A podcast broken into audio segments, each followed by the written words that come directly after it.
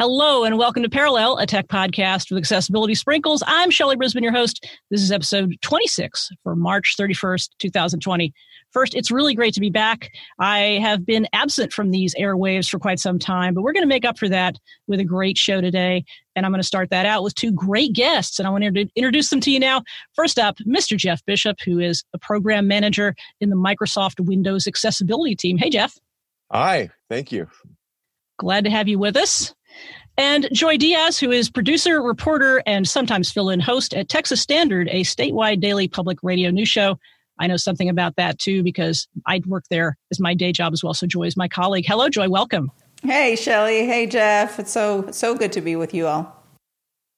Well, thanks so much for joining me, both of you. I, I wanted to get us all together because the thing that we three have in common is that we're people who are now working at home because of the corona pandemic but we don't normally do that. We work in offices, and I want to sort of find out what, at least in in my case, and I guess in Joy's case too, has been a couple of weeks. I don't know about you, Jeff. We'll talk to you about that in a second. But it's been a couple of weeks of not working the way that we normally do, and right. so I wanted to talk about what that's like in our lives. Maybe we'll get into tech a little bit, but uh, even though this is a tech podcast, I'm not super worried about uh, us delving into tech. But but but we'll find our way there. Well, tech is everywhere, right? It is everywhere. So I, I want to start by asking each of you what your sort of pre pandemic work life, work routine was like. Joy, how about you? Sure. Um, so, first of all, uh, for those of you who are not listening in Texas, we have a supermarket called HEB. And HEB opens at 6 a.m. So, my daily routine started with 6 a.m. grocery shopping and because I have to be at work before 7:30. So I would grab a few groceries, drop them off, head out to work. But now even grocery shopping is disrupted, right? It's almost like a jigsaw puzzle puzzle that you put together in different ways every day because the pieces keep shifting in your hands or something. I don't know. It's a bizarre experience.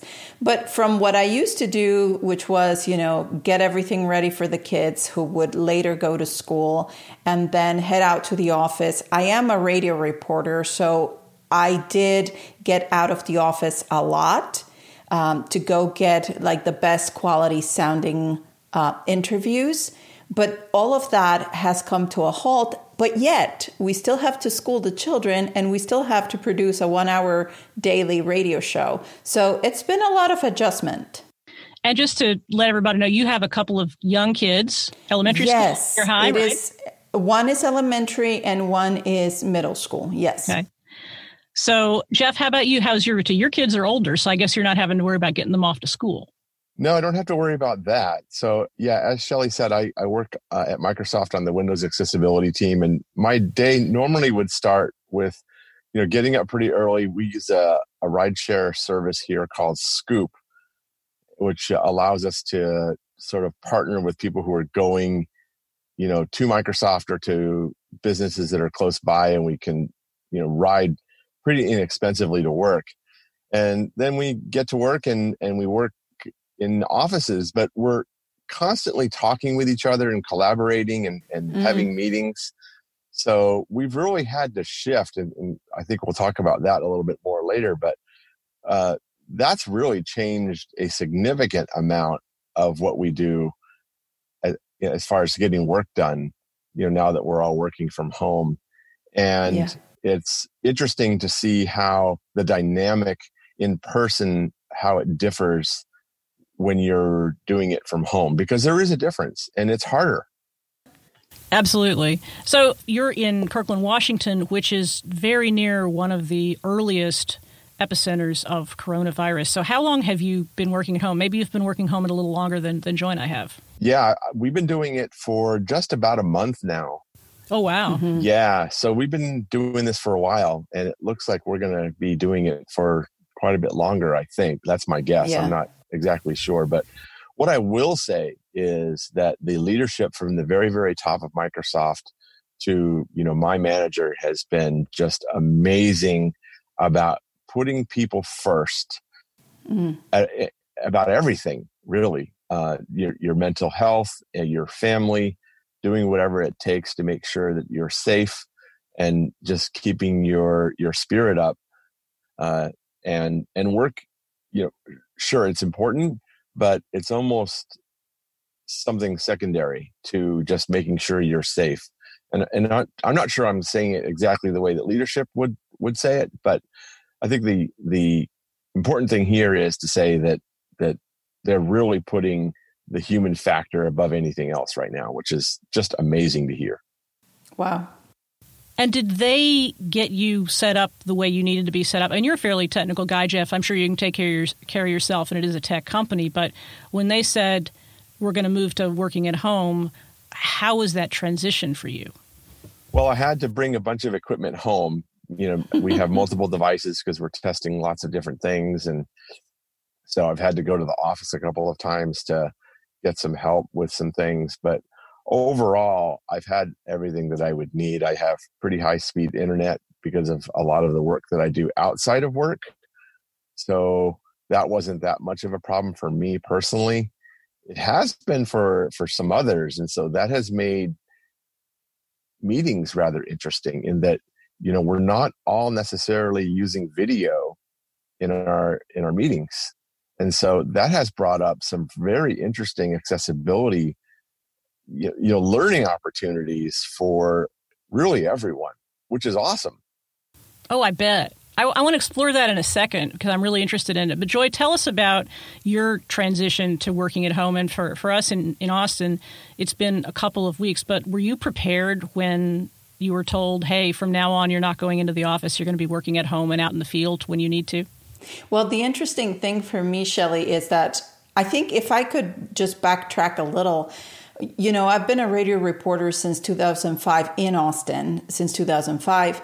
But when I had my first child in 2008, that's exactly, well, my daughter was born December of 2007. So that was the year the iPhone was born. And I stayed away from the radio waves for four years. So when I came back and I could see reporters recording audio in their phones, taking notes on their phones, um, making short videos on their phones, all these kinds of things, it made me want to catch up really quickly. And when I came back to work, I came back with two children, you know. So, fortunately for me, my uh, management has always been like, hey, if the kids are sick and you need to stay home, that's fine. You can work from home. So I have been eased into this mode. Even though we're doing it now full time for the last two years, I've been doing it on and off for the last several years. And so it wasn't a hard transition for me. But if I had to do it like this all the time, I don't know. The thing for me uh, that is the hardest basically, unlike Jeff, I've only had to go to the office once, and that was to pick up one cable. Other than that, I have pretty much everything I need at home. But the the thing for me that is the hardest is that I am a social flower. I need people to survive. And that is the hardest for me. Equipment wise, I've been equipped for the last few years. I've been easing my way into working from home. But um, the people, not having the people around is the hardest. I agree. I was so surprised at how valuable even an hour video Zoom conference is. And I'm somebody yes. with low vision and I don't, you know, spend a lot of time thinking about looking into people's faces, but seeing my team for an hour every day really brings a, a lift to my day. Doesn't it? Jeff, you said that you agreed. I wonder. Yeah, if... I, I really do. I mean, it's getting harder. I commented to my colleagues you know, late this week that that you know this is getting harder and harder to work mm. from home because yeah. you miss you miss being around people. I mean, mm-hmm. our team is a really close team. You know, I can really consider them, you know, an extended family, and and it's uh it's really hard when you don't see them. And sure, you hear their voices and and all of that. But there's something different about being at the office and sitting around a conference table or going to lunch and just mm-hmm. talking, you know, and being mm-hmm. around those people that you work with every day and that you work really hard with to be able to accomplish you know really great things. So yeah. it's getting harder and harder and so as this goes on it's really going to become imperative to to make sure that you're taking care of your mental state yes. of things you know in doing those things that that you need to do for yourself and we talk a lot about that at work we have water cooler sessions now twice a week where you know we'll we'll meet for a half an hour and we'll just talk about mm. whatever we want to talk about and and we don't necessarily talk about work sometimes it creeps in but we try not to do that we try to talk about those things wow. that are happening in our lives and and we're doing things like you know um, meeting at lunch hour you know whenever that might be for for people because people's hours fluctuate but at noon we have an hour set aside where people are cooking you know you know their own lunch at home and we're eating together but we're not together and we're doing stuff mm. like that and that's helping but it still is getting harder and harder to to do yeah yeah the bank is depleting yeah it really is it really is so, Joya, a part of your job is going out and meeting people and interviewing them. And, and one of the things that Joy does on our show is profile individuals, which is often a very intimate thing where you go and you ask somebody, tell me a story about yourself and about your life. So, how has what you've been able to do in that kind of work changed? Well, I've been doing them over the phone now. And that, you know, first I was really upset about the quality of the audio, but at the same time, because people are alone, they the conversations are turning a little intimate and personal. Um, today, I am interviewing a husband and wife team. She is a doctor. Um, she is she specializes in older patients, uh, geriatric patients, and he is a psychologist. So imagine the load that both of them are carrying. And at the same time, they have two young children. And so, you know, how do you, how can you be like the best parent, the best doctor when both of you have such heavy loads, both at home and at work? And that's one of the things that I'm going to talk to them about. And in the pre interview, they were so candid that it almost feels like the the fuzziness of the sound or whatever is not going to be an obstacle. Um, one of the things um, that I do miss is that face to face, but I feel like the quality of the stories that we're producing is so good. And my husband said something to me recently that I thought was really valuable. Um, he's never been very interested in my work. I guess a lot of spouses are not interested in each other's work because that's just the nature of marriage, I guess. Same here. but um, you know, we I work for public radio. Shelly and I work for public radio in our day jobs, and public radio is part of a model where we are sustained by donations. And obviously, with so many people losing jobs and stuff, our, our donations are dropping. But um, my husband said something to me recently. He said, I will donate to your station for the first time because whatever you guys are doing is very necessary. And it warmed my heart. I mean, I'm even tearing up because it's like what we do matters. It does. And I actually think that we've been putting we've been putting together some really great shows over the past couple weeks in, in, in stressful situations and i'm surprised yeah. and i get to listen to the show now more than i normally would because i can have a speaker going on in my room my office while i'm working which i couldn't do at work and so i think i'm more in touch with the show but i also just feel like and tell me if you agree that we're we're kind of getting it because maybe because we're in a situation similar to some of the people that we're talking to yeah. and about. We're kind of all, all this all in this together. It sounds like a cliche, but there's a lot to it. There are so many cliches that are so applicable today. You know, we will make it out of this, we will be changed, but we will make it. All of those things that we always say, but that are truer now than they ever have been. Um, and and you're right. The fact that everybody is feeling the same thing to different degrees, of obviously, because we're still getting a paycheck when a lot of people are not getting a paycheck, or we haven't lost relatives when a lot of people have lost relatives. So to some degree, we are all feeling the same thing. Um, and I don't want to, you know, come across as aloof but um, to some degree, we're all experiencing the same thing. So when we say we will come out of this, we really mean it. It's not like, you know, like it's a it's not a nicety. It's it's a we mean it. Jeff, you talked before about how your employer is supporting you in terms of your, your mental health and, and coping. Can you talk about some of the ways they've been doing that? Sure. You know, they they've encouraged us to do whatever it takes for, for us and to make sure that if you need a break or you need kid time, you know, because you've got a lot of people who have young children at home and, you know, they're not going to school, right? Because all the schools yeah. are shut down. So if you need to take an hour or two and do whatever you need to do with your family, then so be it. And don't worry about a nine to five job or, you know, if you have to work at uh, six, six o'clock in the morning or late at night or, even if you're not getting a full eight hours, I think it's probably you know an okay thing.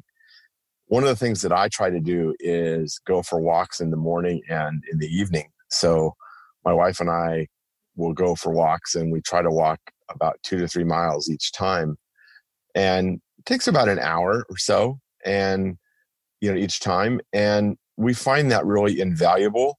It's interesting, you know, to uh, try to make sure to stay away from people that's that's always mm-hmm. a little intriguing. We live literally across the street from the Evergreen Kirkland uh, Hospital, which is kind of the epicenter of where a lot of these patients were taken that were at that nursing home.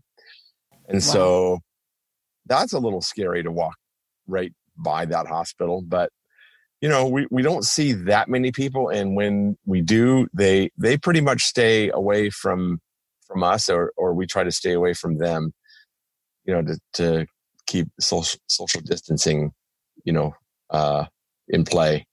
But and you know, you it's just encouraging us to do what it takes for our own mental state and and for the safety and well-being of our families and it's encouraged constantly we we get email probably two to three times a week that talk about where things are as far as microsoft's response and the beginning of it, always talks about okay are you do are you still doing what is important for you individually as well as for your family? And that's always the centerpiece of the communication. That's a very big blessing. Yeah it, it's wonderful. It, it's it's absolutely yeah. wonderful. Takes away the guilt right? Well absolutely. Mm-hmm. absolutely. I'd love to hear what each of you think the impact has been on family life. Joey talked about the logistics of school and groceries and, and the like, but uh, we all live with people, some more than others. But I, am just wondering what impact this has had on family life and if it's changed over, in our case, a couple of weeks, and Jeff, in your case, it's been a month. Well, it's changed for me a little bit in that, you know, we're we're having to learn to respect each other's space a little bit you know, just because I'm working from home doesn't mean that the rest of my family should just stop doing whatever they're doing because they're making noise, you know? Mm-hmm. and, yeah. and so that's something that we're all trying to have to, to learn to work around. You know, sometimes I have meetings where, you know, I do need it a little bit quieter and always going to different rooms isn't a possibility because I need the space, you know, when I have, you know, two two laptops going or or whatever the case may be. So there's some of that, but but on, and your laptops are talking to you. Yes, yeah, and I have headphones. Yeah, two pairs of headphones on, and I use my iPhone to call into meetings. So there's there's three, you know. So I'm using I'm using you know earbuds of some kind and and maybe one or two uh, pairs of headphones to be able to get audio because I try to re- make sure that a bunch of screen readers aren't talking with family all around because that's that is pretty disruptive you know for mm. for them. But honestly our family has actually done pretty well you know? I i was a little worried about that with all the stress going on. And uh, all of us have in our family um, my, my son lives with us here in kirkland and my wife is uh, is a, a breast cancer survivor and still getting treatment you know for for that so her she's got to be careful um you know with that and so so we're constantly just thinking about that and just worried about family. We have uh, my other son who lives in Tucson, and Tucson is now beginning to see a, a pretty major jump in the number of cases uh, of the virus. And so we're just constantly worried about him and, and other family members. But overall, it's been pretty good. But it, it is starting to get more difficult, at least for me, just from a you know standpoint of just not seeing people and not having sort of a different feel for my work environment. You know, when you get up in the morning and you just take a few steps and you're sitting down at your dining room table and you just get to work. That just it, it's hard because you're not separating your home life from your work life as much and that's where making sure you're taking care of yourself is so important. This sounds really silly, but uh, when I get my coffee and breakfast done in the morning and I go to the, my home office to do my work, I actually kiss my husband goodbye and wave. I love that. I love that. Just because it seems it's fun. No, it's, it's like, awesome. Why not? I say I'll be home for lunch. I love that. Joy, Yeah. how about your family life with two uh, rambunctious kiddos and a husband all, all at home? Yeah. Um, so again, I'm going to transport us a little whiles ago. Um, 21 years ago, when we were getting married and I was filling out the invitations, I asked my husband, or my husband to be at that time, who from his family was coming to the wedding. And one, he said, you know, mom and dad, because they're divorced, and my brother and sister and their families, blah, blah, blah. But then he said, my aunt from the circus. And I was like, what? What? You have an aunt who is in a circus? Wow. And he's like, yeah. And so he told me the story. She was a dancer. She married, she was in, you know, doing a tour through Europe as a dancer and met this guy who owned a circus and they got married. So they had a circus. And I was like, oh my God, we have to travel with the circus. that was That is 21 awesome. years ago, That's- right? that is great. And so for years, for years, I kept saying, Louise, we have to go with the circus. We have to travel with the circus. But then we had kids, and it was like, when are we going to go to the circus? And one year, I remember, I think I had just given birth to my second child, and my cousin came to visit. And I said, You know, I had this dream of traveling with the circus, but now I have two kids. And when am I going to do it? And when will we have the money to do it? And my cousin said, Well, it's like everything. You know, if you think that, when do you think you can go? I said, Well, at least when this kid is five. And he said, Okay, then plan backwards, right? How much money do you think you will need? How much money do you think you will need to save every year to make it to year five and have all the money that you need and all the time that you need. And that motivated me. So I started saving uh, for that five year mark um, to go to Europe and travel with this circus. And, um, and we did. When my son was five, we did. And that experience, believe it or not, helped us um, or or equipped us with everything we needed for this experience with the coronavirus because we were traveling in a small motor home, the four of us. You know, um, we would stop at night and grab groceries from wherever. We would pack everything in the morning and travel to the next city. Um, on our days off, we would travel to Sweden. We would travel to, you know, um, uh, other countries. And it was just such a great experience. We spent a whole month together, eating when we could, eating stuff that we didn't know, talking to people we didn't know, sort of social distancing because we didn't speak the languages. And now, when this experience of the COVID 19 was happening, the very first few days I said to the kids, this is going to be a long term thing. You may not go back to school this semester. We're going to spend a lot of time together like we did when we went to the circus, except that we're not going to live in a circus. we are we're going to be our own circus. We have to be kind to each other. We have to be considerate of each other. We have to survive this together. So, but having that experience of living in close quarters and you know, having a disrupted routine and stuff really helped us. Um, so this has not been as hard as I see it is for other families. What an amazing story. I mean, That was a very long, long, long explanation. Wow. You, it was totally worth it as I knew it would be. Wow. You could do a whole episode just on that experience of traveling with a Going circus. away with the circus. No, that it was a fantastic experience. How old were your kids when you did that? They were they were pretty little, right? Fausto was five. Fausto was five, and Camila was eight. So they carried their own backpack. You know, like that's one of the things. Yeah, I told them you Wow. have to pack what you think you can carry because I will not carry your load. It, it was really, it really prepared us for a lot of things. You know, um, you don't think a five-year-old is capable of walking miles a day with a backpack. They are.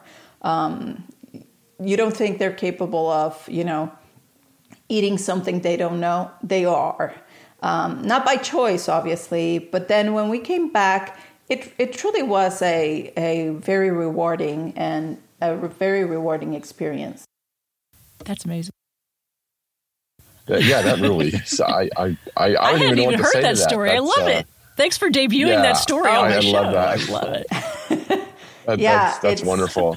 It's um, it really changed Yeah. us.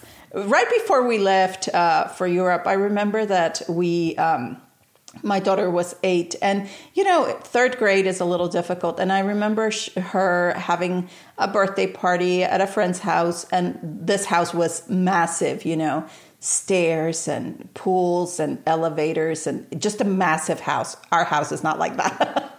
I need to tell your listeners, Shelly, our house is not like that. And when my daughter came home, she was like, Oh my God, mom, are we poor? And I said, We are blessed. We are very privileged. Uh, we have more than a lot of people, we have less than a lot of people. We're privileged. And she said, I just don't understand how we can't have a house like so and so's. Then we went, you know, on this trip with the circus. And when we came back, each of them were like, I have my own bed. we have two bathrooms. See, I, I love the circus story, and and one thing that occasioned the question was uh, the other day when we were in a meeting, and you were saying, "Well, all the family is posted up here at the dining room table, including your husband doing his work Yes. and your kids doing their work," and that was at the point at which I said, "Oh my goodness, that." That's that's got to be tough when everybody is at the same place trying to get Yes. work done, and we also have a four. We have four chairs at our table, and we have four computers at our table, and everybody is doing their work. I love that. you seem to be getting through it. It is a little disruptive at times, but it it, it is efficient. sure. And how old are the kids now? So my oldest is twelve, and my youngest is nine. Okay. Yeah. Wow. And they're pretty cool kids, I can say, because I've I've met them. They seem like you've you've raised somewhat unflappable children. At least Camila is. She. They they are they're amazing children. I mean, we lucked out. My husband always says we don't deserve our children. I'm like, wait a minute, speak for yourself. I've worked for this.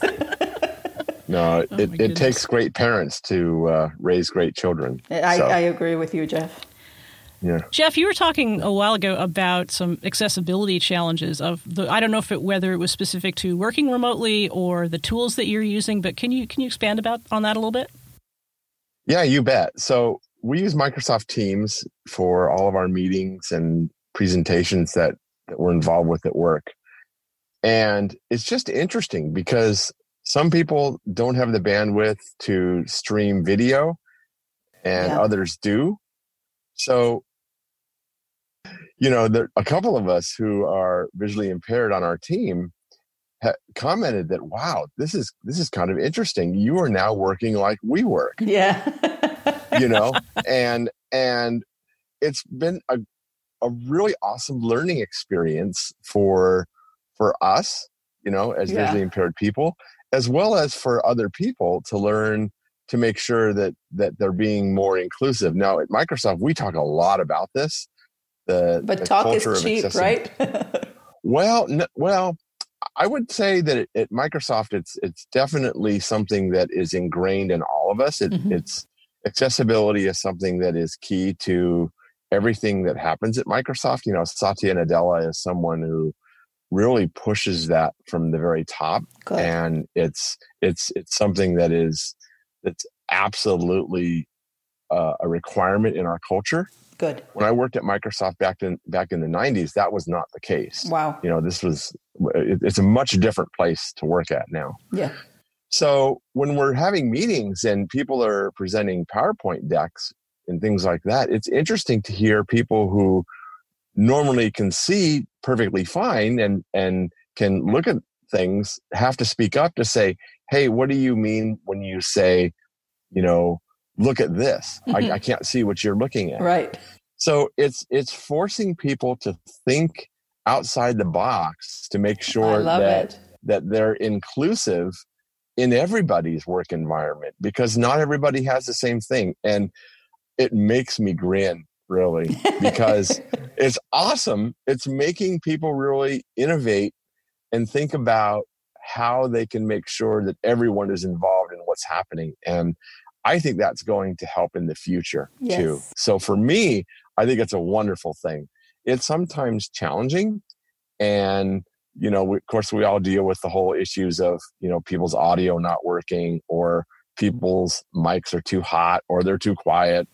You know it's just it's the typical you know audio scenarios that we all have to deal with when we're dealing with that kind of thing so we, we've had all kinds of different things um, you know happening and and having to learn about each other differently too Mhm. so we've played games um, remotely.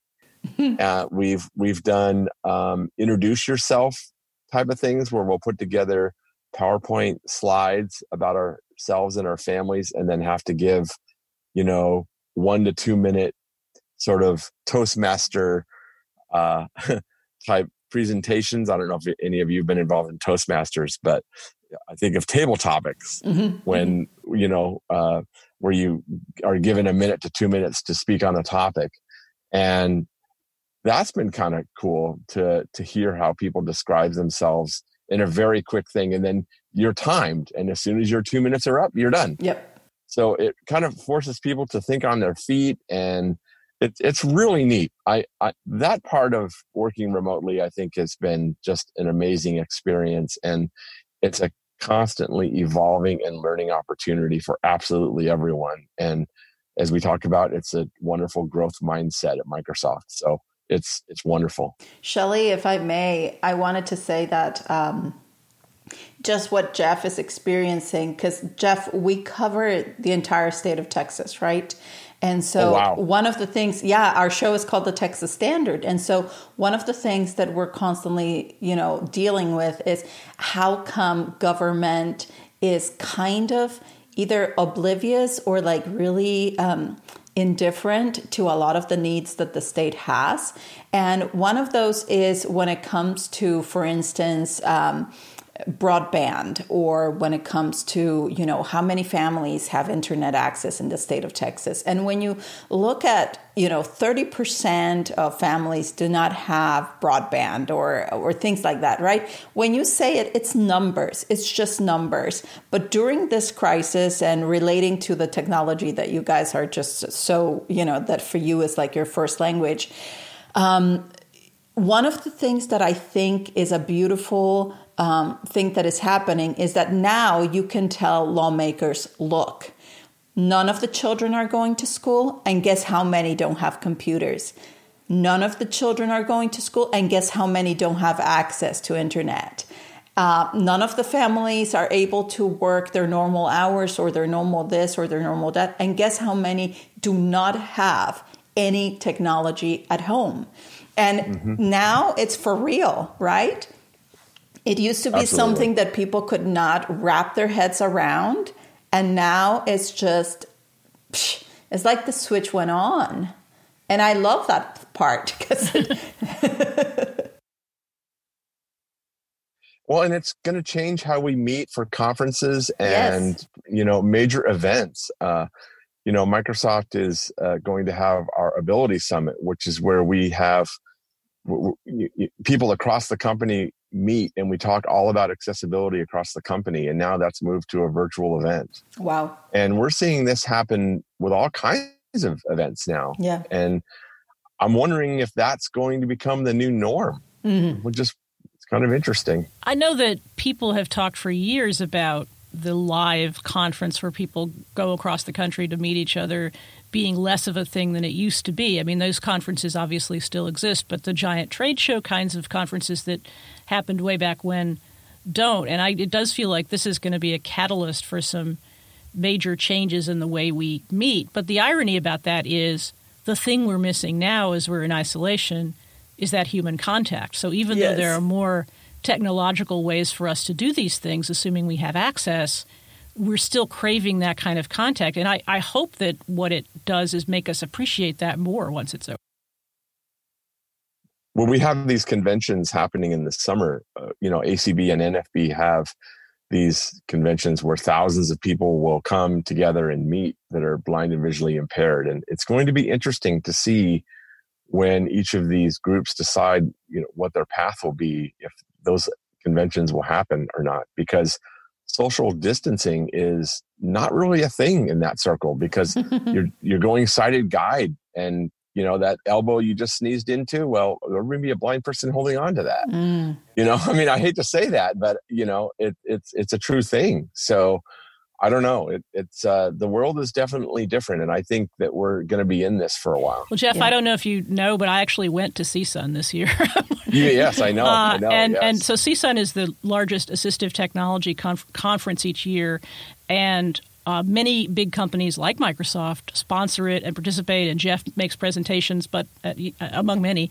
Uh, but the big companies were quick to pull out of CSUN, and, in wow. fact, they lost about forty percent of their sessions before the event even happened. This was the week of March 10th and 10th through 12th, and there was a question as to whether it was going to be canceled. I almost feel like it was the last conference that actually happened, and there yeah. was a lot of discussion among attendees about social distancing and how safely somebody could be sighted use sighted guide or how, how volunteers could assist people who needed to get from place to place. And and there were challenges. And I think the people who organized that conference were really caught off guard in terms of just how much they needed to do. That was also a week, by the way, where things were literally changing on a daily basis. I, yes. I remember oh, the morning yes. I got there. Yes, yes, I, I, I, I woke up to find out that we were in a pandemic. It was not a surprise, but that was the announcement that I woke up to as I was getting dressed to go and be in a room full of a large room full of large large, large numbers of people.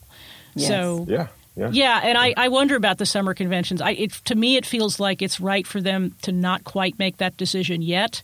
It feels like we're going to learn a lot in the next, you know, six weeks to, to two months. But obviously, yeah. planning a huge convention is such a challenge because you have blocks of hotel rooms and travel arrangements and sponsorships and yeah. all those things. And well, and hotel contracts. Yes, I mean, and you know, those things have to be done months in advance as far as if you're going to make decisions like that. So it's it really becomes very challenging and economic models. I mean, when you look at the state of Absolutely. Texas, that we don't have a state income tax, but we, you know, we support the state by, um, you know, with these large conventions, with these large, you know, South by Southwest uh, concerts and stuff, that every dollar you spend is what su- supports the state because we don't have any other way of, well, you know, property taxes and that kind of thing. But what I'm saying is that it's a large part of the economic model of the state, and that will have to be we will need to think about it again. You know, what do we do? I, I started reading this humongous book about Texas, and it opens with um, how the the birth of the state fair, right? And it was to celebrate the centennial of Texas, and how we built like forty buildings in less than a year to sort of accommodate all these different countries that were coming to visit us and to congratulate us. And and to look at that how outdated that looks i think we're going to look not even 30 years from now, maybe 10 years from now, we're going to look at all our massive convention centers and think, oh my God, do you remember when we used to gather in those places? it's true. Austin has been talking about expanding their convention center, and, and it's like, wait, is that something we should be talking about? Yeah, like, about, do right? we need it? right. Yes, exactly. Or do we expand broadband? Because that seems to be more right. necessary. Yeah. So let me ask each of you what your, your personal take on the the kind of short term future is. I guess what I'm asking is, okay, you've you've been doing the social isolation work at home for a little while. That's obviously going to continue on at least till the end, probably of the school semester. That's one way to look at it. Maybe through the summer, maybe not. We don't know, but. I, I guess I wonder how you're feeling, whether you're optimistic, whether you're hunkering down, whether you're uncertain. Where, where's your brain and your, your emotions at at this point? Well, I'm very optimistic. I mean, I have two young children, so I have to be optimistic for my sake and for theirs. But I am, um, I have toned down my expectations by a lot. The other day, my daughter said, I am going to be the dumbest seventh grader that ever was. And I said, No, baby, you're going to be surrounded by the dumbest generation of seventh graders, but you're all going to be in the same boat. So don't worry about it. You know, my expectations have been toned down. I do not expect to homeschool my children to the quality of or to the degree that their teachers would teach them. I do not expect to um, be the same worker that I've always been. Um, but I think that we will come out with a new vision of the future. And that gives me a lot of hope because I think even government will be changed by this. You know, expectations will be changed by this. The way we purchase will be changed by this. The way we plan will be changed by this. So I'm very hopeful. I'm very hopeful. I'm very hopeful too. I do think this gives us an opportunity to try to, you know, be careful about taking care of ourselves. And I think more emphasis will need to be placed on this as we move forward in the next month or two. You know, uh, so this could impact what happens in business and, and all of that. But the important thing is is to make sure that our inner circles are strong. And that's what's really key as far as I'm concerned. Uh, I think that technology companies like Microsoft and and Google and Apple and all the you know you know all of us really it gives it all of us an opportunity to really think about how we can innovate as a society or continue to innovate as a society to be able to strengthen both education and the way that we do things in our lives to be able to better ourselves as a community and as a world. And i think from that perspective I, i'm extremely excited about it. And i think if we all take up that opportunity and just think outside the box about how we can move the ball forward, then I think we're going to come out of this, you know, roaring forward when all this slows down and we get back to, you know, a sense of normalcy. But I think even after the virus sort of dissipates, there's going to be a, period of time where things are still not normal as we yes. come out of this. And so we just all need to think about that and just make sure that we are holding on to each other telling each other that we love each other and that we care about each other and that we care about those who we work with and that we show appreciation to one another because that's what's so important right now. Yeah. Well, I really appreciate both of you because, in addition to having worked with you in various capacities, both of you are friends that I really care about. And so I really appreciate your giving me some optimism, some hope. that yes. feels great. So, here on Parallel, the last question is always a little whimsical. It's called One More Thing. And we, we ask a question that's intended to be a little more lighthearted than maybe some of our content has been. And, and my question for you is tell me about something that you have watched, listened to, some entertainment that you've consumed in the past couple of weeks that's brought you some joy. Jeff? Well, for me, it's been the new Star Trek Picard series. I don't think that I've ever cried as much as I have and had so much joy in watching a TV show. Don't you spoil it. I'm on episode three. well, no, I mean, just, just to see the characters come back to life on screen and to see Picard, even though he sounds very old. he does, doesn't he? yeah, he does. Um, it, it, it has just been something that I have very much enjoyed and I haven't finished it yet myself. So, uh, I've only watched three episodes as well. And I am loving it, absolutely loving it. And uh, so that has been my sort of pleasure thing that I've really, really very much enjoyed. In fact, I plan on watching a couple episodes this afternoon. There you go. so I've been following that up, Jeff. Each after each episode, I listen to uh, a podcast on the incomparable called Vulcan Hello, where they recap the episodes. And if you go back the same number, oh, I don't even know about this. If you go, if you go to Vul- if you just search for Vulcan Hello, and they they cover a lot of Star Trek, but if you go back the number of episodes since the end of Picard, so I guess it's like the past thirteen, you'll get an episode recap for each one, and it's Jason Snell and Scott McNulty, and it's really good. Oh, it's not wonderful. too long. You'll like it. okay, that, that's awesome. And I heard about the Daily Star Trek podcast. Oh yes, from Accessibility. Well, of course you did this morning, and so I subscribed to that, and of course I had to binge about four episodes of that this morning. I had So- to. I love his his commitment. I had to do it. yes, it was so awesome. Well- well, Jeff is referring to the fact that I recommended that podcast on a show a couple of days ago. So, uh, So he had to. podcast is a big circle. We all we all you know interact with one another. We're all one the- big family. Yeah. so, Joy, what what's some entertainment that you've consumed that's brought you joy, so to speak, in the past couple of weeks? I'll tell you what, it's not so much the entertainment because I feel like I have less time for that now because the kids are not going to sleep when they normally go to sleep. They're not as tired as they are normally because we have them overwhelmed with, with after school activities. But I'll tell you what warms my heart these days is that um, because they we have to be together you know i told you at the beginning that I, I warned the kids you may not go back to school this semester we will spend a lot of time together we must be pleasant to each other that uh, every so often i hear one or the other child you know knock on the door of the other and say hey you want to play with me and Aw. more than you know like nine times awesome. nine times out of ten the other one says yes. And you know or they read to each other. Oh like they tear Wow, me up. that's great. That's the yeah. best. or they one of them plays the guitar and the other one plays the piano or they say you know you want to sing a song with me so you should record some of that. it, it's times like that. Seriously, it's times like that that are so precious. yes and and you're going to look back at this and you're going to say this was probably one of the best times in Oh our yeah, lives you know that together. phrase the the worst times. It was the worst times and it was the best of times. And Mm-hmm, I think this is what it is. It's it is the worst of times and it is the best of times.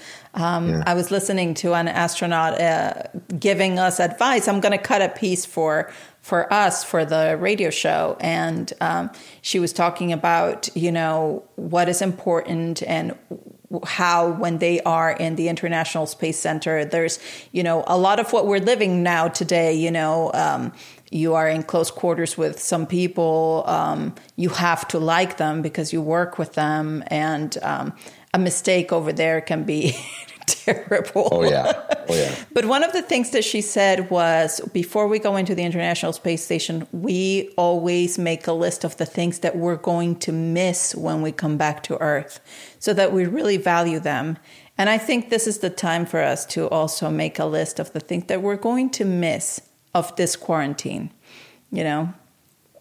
Because we will Yeah. go back to normal and there will be the day when we say, oh my God, remember that we used to, I don't know, whatever Yeah. you're you're enjoying these days. That's a good idea.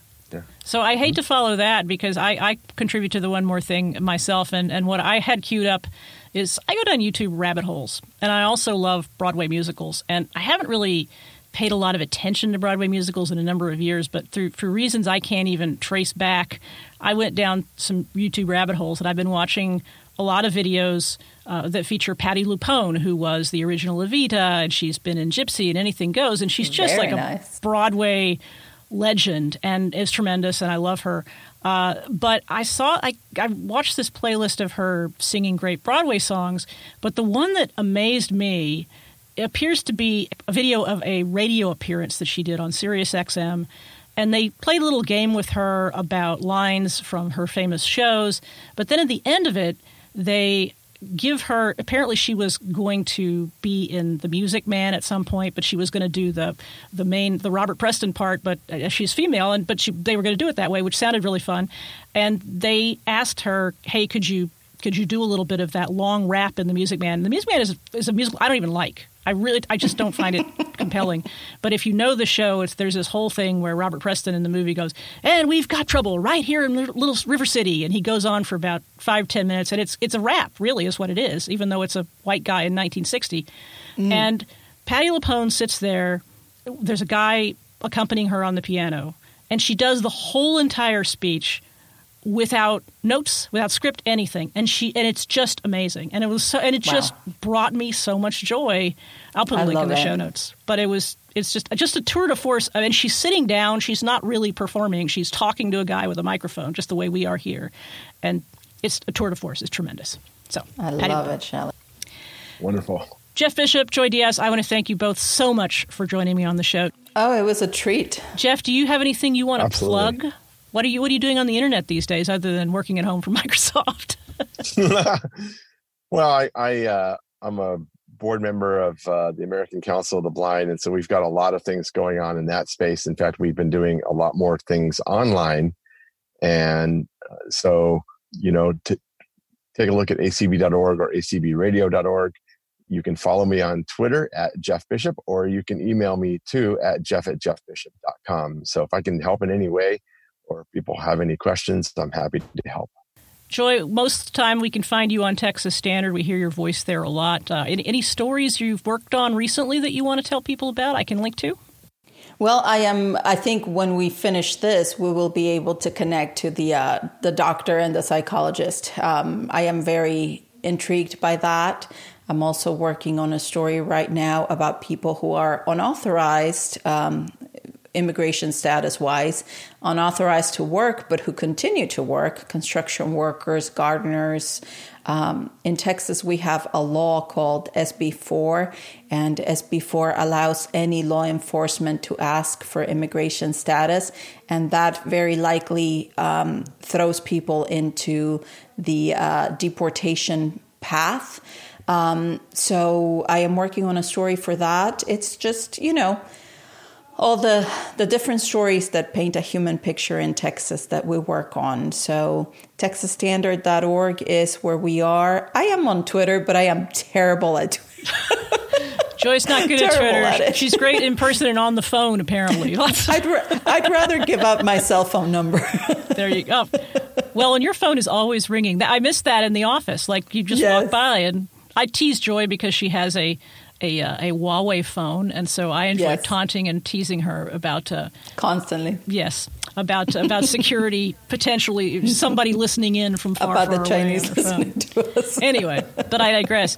If you want to keep track of Parallel, we will be back with another episode in two weeks. You can also follow us on Twitter at Parallel Pods. Follow me personally at Shelley S H E L L Y. I'd love to hear your suggestions for topics for the show or guests.